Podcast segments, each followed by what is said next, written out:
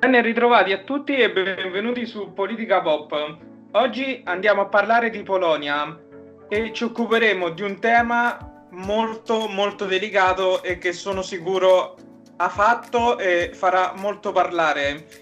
Mi riferisco al problema aborto, dato che la, il Tribunale Costituzionale il 22 ottobre ha dichiarato illegittimo l'aborto. A parlarne ci sarà con me Emanuele Pietrobon, un giovanissimo eh, studente laureato in scienze internazionali, scrittore su numerosi siti di politica, ad esempio Inside Over, in cui è molto attivo nell'ultimo periodo, ma anche l'intellettuale dissidente, e Geopolitical News e anche molti altri.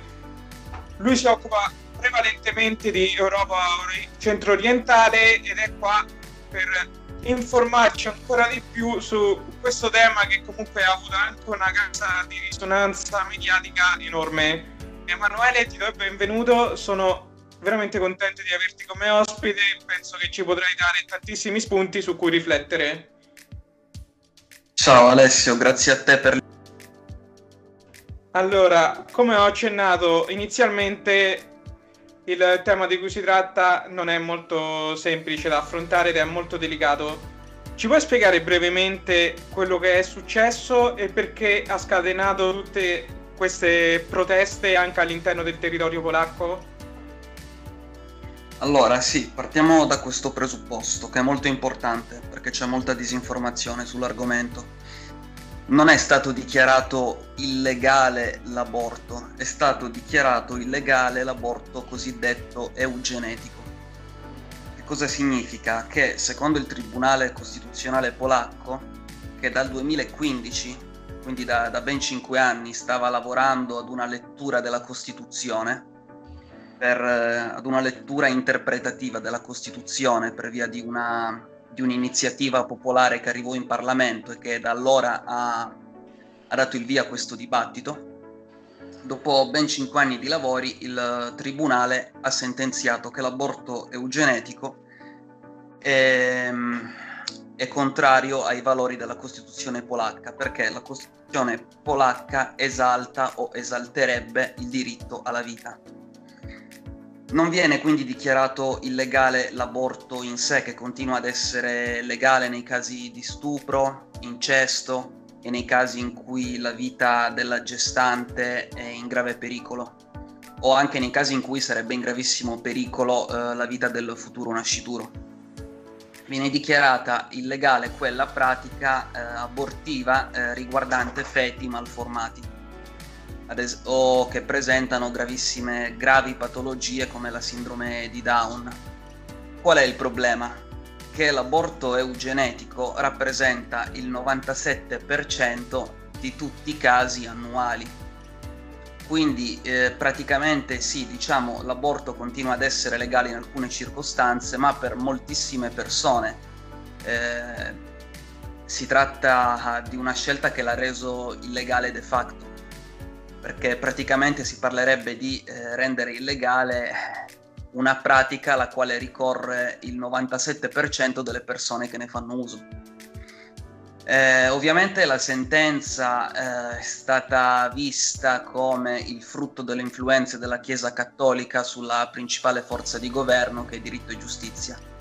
Infatti le proteste non hanno avuto luogo soltanto contro sedi parlamentari contro gli uffici del partito, ma hanno preso di mira soprattutto le chiese e addirittura pensa le statue e i monumenti dedicati a Giovanni Paolo II, che in Polonia è più di un eroe nazionale, è il simbolo della Polonia. E quindi sì, questa che inizialmente era una protesta dal mio punto di vista, te lo dico anche da cattolico, c'è, c'è coloro che protestano hanno, hanno ragione fino a un certo punto. Il problema è che la protesta è degenerata e dal 22 ottobre in Polonia ci sono scontri tra forze dell'ordine, dimostranti, scontri che sono diventati poi tra l'altro violentissimi, ci sono stati degli accoltellamenti di gente che stava difendendo le chiese perché le chiese, come ti ho detto, sono state prese di mira dai manifestanti abbiamo avuto fedeli aggrediti, statue distrutte, madonne decapitate, quindi la protesta inizialmente dal mio punto di vista parzialmente legittima ha perso ogni giustificazione. E adesso è da alcune settimane che si verificano scontri anche pesanti fra forze dell'ordine e dimostranti e fra dimostranti e contro proteste della destra. Quindi è un clima veramente incendiario. Quindi eh, ci vuoi dire che la protesta ha trasceso il significato che aveva inizialmente per diventare quasi un'esclusiva manifestazione contro il governo di Duda, giusto? Certamente, infatti ti dico, non è soltanto il mio punto di vista, è anche il punto di vista dei sondaggi polacchi che io sto seguendo, all'indomani della sentenza. La, una cifra straordinaria, esorbitante, dell'80% dei polacchi sosteneva le proteste non perché fosse a favore di una liberalizzazione totale dell'aborto, perché attenzione, l'opinione pubblica polacca continua ad essere contraria, eh, perché te lo dico, sto seguendo i sondaggi, ad una liberalizzazione totale dell'aborto. È però al tempo stesso contraria alla sentenza. Eh, so che può sembrare un paradosso, in realtà se ci pensiamo bene non lo è. Parliamo di un paese conservatore che però si sta al tempo stesso secolarizzando. Ok, molto simile all'Irlanda. Esatto, infatti molte persone tendono a paragonare quanto sta accadendo in Polonia a quanto è accaduto in Irlanda ormai ben vent'anni fa. Ehm, cos'altro? Uh, sì, ti stavo dicendo i sondaggi, questo, questo, è molto importante perché all'indomani della sentenza, uh, intorno al 25 ottobre se non sbaglio, uh, era stato fatto un sondaggio stando al quale ben l'80% dell'opinione pubblica sosteneva le proteste. Adesso, ad un, mese, eh, ad un mese dall'inizio delle proteste, la maggior parte dell'opinione pubblica è contraria a quanto sta accadendo. Perché? Perché queste proteste, eh, come hai detto bene, hanno trasceso la dimensione originaria per assumere delle connotazioni politiche. Eh, ti direi più che politiche, anzi direi religiose perché queste proteste sono state poi infiltrate dalla sinistra radicale eh, che appunto ha, ha, trasformato una lotta per, per, un diritto, per i diritti riproduttivi sessuali in una lotta contro la Chiesa cattolica. E ti ripeto, te... è un paese che si sta secolarizzando, ma continua ad essere un paese profondamente cattolico. Secondo te può aver influito anche nel far diminuire il consenso verso questa decisione anche la forte interferenza che c'è stata da parte dell'Unione Europea? Uh, ti devo dire, eh, il popolo polacco è un popolo molto strano. Eh, quindi, come eh, ti ripeto, inizialmente c'era molto sostegno alle proteste. L'intervento successivo dell'Unione Europea ha mobilitato una parte dell'opinione pubblica a favore del governo, pensa. E infatti, come, come, ben saprai, recentemente si è aperta una nuova lotta tra Unione Europea e Polonia riguardante bilancio, la condizionalità dei fondi, eh, di ripre- eh, dei fondi europei allo Stato di diritto. L'opinione pubblica polacca è a favore eh, della linea del governo ben eh, oltre il 60% della popolazione sostiene go- la lotta del governo. Eh, quindi no, direi che l'intervento dell'Unione Europea ha definitiv- definitivamente eh, lavorato in senso contrario, anche perché, eh, ti ripeto, il problema, il problema principale è stata eh, l'infiltrazione della sinistra radicale in questa protesta, perché eh, quella che inizialmente era la protesta di, di molte donne, basterebbe vedere i filmati, è diventata la protesta di giovani, giovanissimi, soprattutto maschi, eh, appartenenti alla galassia antifascista che hanno sfruttato le proteste per seminare caos, distruggere macchine, attaccare esercizi commerciali, distruggere statue. Quindi eh, con il passare degli eventi la popolazione, inizialmente a favore delle proteste, si è mobilitata attorno al governo. Infatti le proteste da alcuni giorni, eh, pur continuando ad essere presenti, stanno eh, poco alla volta eh, diminuendo sia di intensità che di violenza. Ed il movimento pro aborto non ha provato a fare niente proprio per evitare che vi fosse questa escalation verso una deriva politica? forse era impossibile anche per i numeri, probabilmente frenare anche quest- questa trasformazione? Hai fatto una bellissima domanda, ti ringrazio per, per averla fatta, perché l'organizzazione principale che è dietro le proteste, eh, io tra l'altro eh, ne ho parlato, si chiama Ogolnopos, uh, scusami, Strike Kobiet. Perché questa organizzazione che ha portato a Varsavia c- oltre 100.000 persone alla all'apice delle proteste non ha potuto evitare che degenerassero? Perché è un'organizzazione che si definisce di sinistra radicale queer LGBT questa organizzazione è stata radicale sin dall'inizio, esiste da alcuni anni, e da diversi anni sta portando avanti una guerra contro il governo e contro la Chiesa Cattolica. All'indomani della sentenza questa organizzazione eh, ha stilato un programma in 10 punti che nulla ha a che fare con l'aborto e diciamo che si tratta di un ultimatum nella quale si chiedeva, oltre ovviamente all'annullamento della sentenza, si chiedevano cose che non avevano a che fare con le proteste, come ad esempio l'espulsione della Chiesa Cattolica dagli ospedali, pensa. Eh, l'espulsione della Chiesa Cattolica dalle scuole. Eh, poi si chiedevano, tra l'altro, come ultimo punto, quello più estremo, le dimissioni in massa dell'esecutivo. Eh, quindi parliamo di una forza politica che sin dall'inizio ha galvanizzato, alimentato, ha guidato le proteste. Non ci si poteva aspettare quindi che le proteste non degenerassero. Ti dirò di più. Eh, questa organizzazione appartiene ad un movimento più vasto sul quale recentemente hanno iniziato ad indagare i servizi segreti polacchi. Perché si parla di collettivi autonomi che nascono spontaneamente e che ovviamente fanno molto attivismo in rete e che hanno legami con la galassia antifascista tedesca in agosto, questo agosto, era un'informativa dei servizi segreti tedeschi aveva avvertito eh, le controparti polacche. Attenzione perché stiamo registrando un flusso particolarmente elevato, improvviso e quindi molto strano di antifascisti e personaggi appartenenti alla galassia LGBT che dalle città polacche stanno attraversando il confine, spostandosi in Germania, partecipano ad alcuni corsi di addestramento di guerra urbana e poi tornano, fanno rientro in, in Polonia.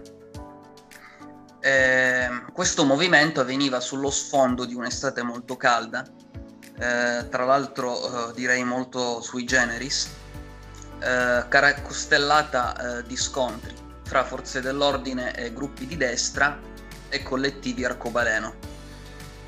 Ehm, quindi questa è una mia teoria che io ho provato un po' a popolarizzare, che tra l'altro alcuni media polacchi vicino al governo, quindi pensa, eh, secondo cui alcune forze, eh, adesso non ti saprei dire se nazionali o non governative, comunque secondo me alcune forze avrebbero tentato di strumentalizzare la questione, la questione arcobaleno con l'obiettivo di provocare la caduta del governo.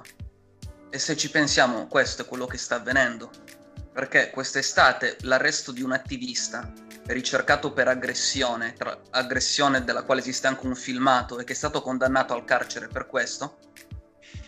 Ecco, il tentativo delle forze dell'ordine di arrestare questo attivista ha provocato eh, una sommossa nel cuore di Varsavia ad agosto, eh, degli scontri pesantissimi terminati con più di 30 arresti.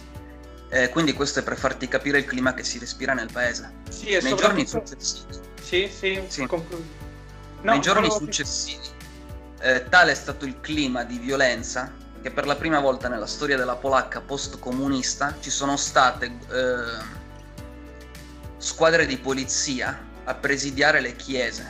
Perché? Perché le chiese venivano assaltate.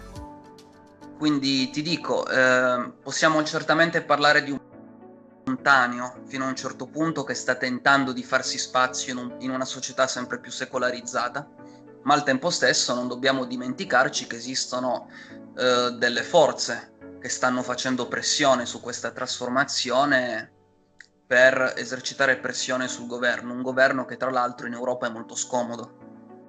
Sì, e soprattutto noi dalla nostra realtà fatichiamo anche a, compre- a comprendere il punto di vista del gruppo di Visegrad.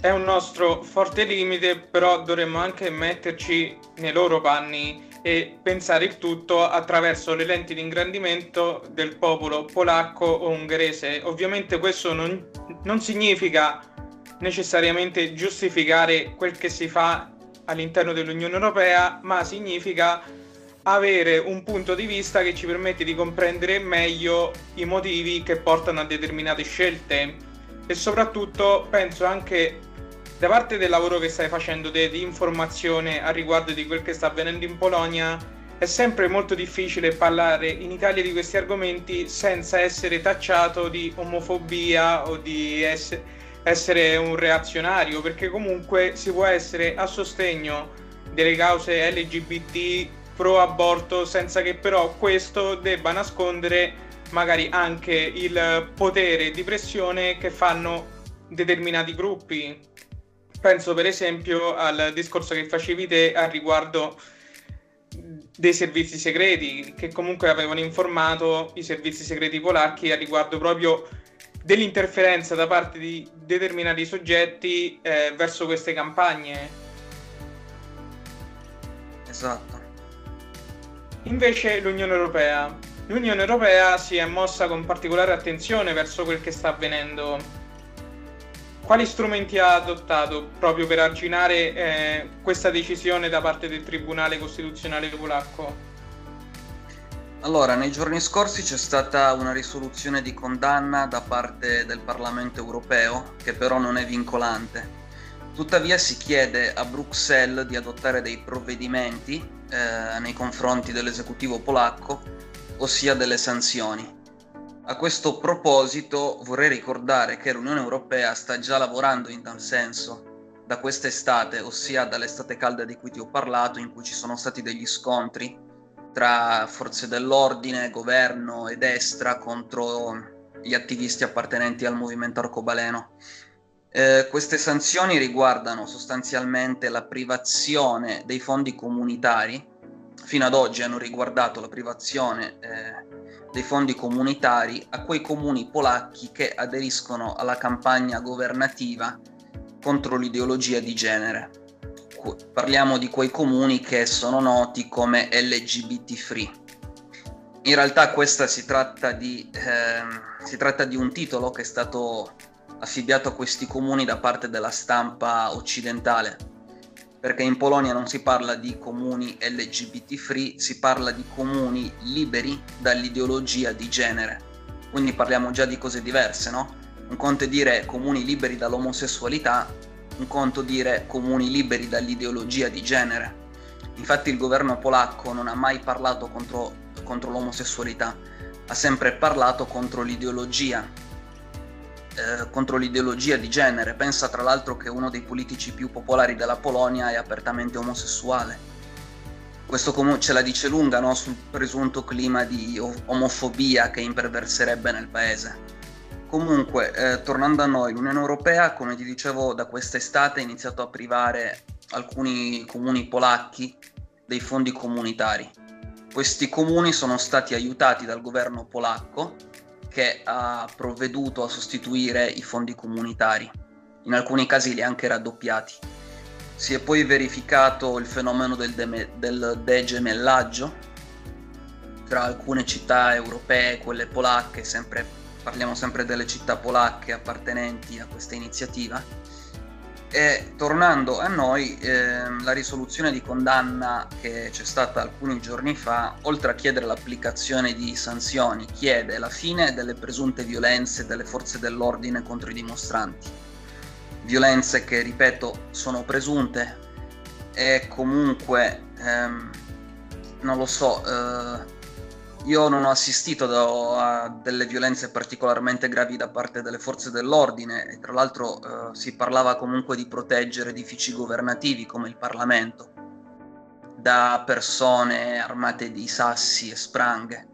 Quindi comunque eh, una reazione delle forze dell'ordine era anche necessaria.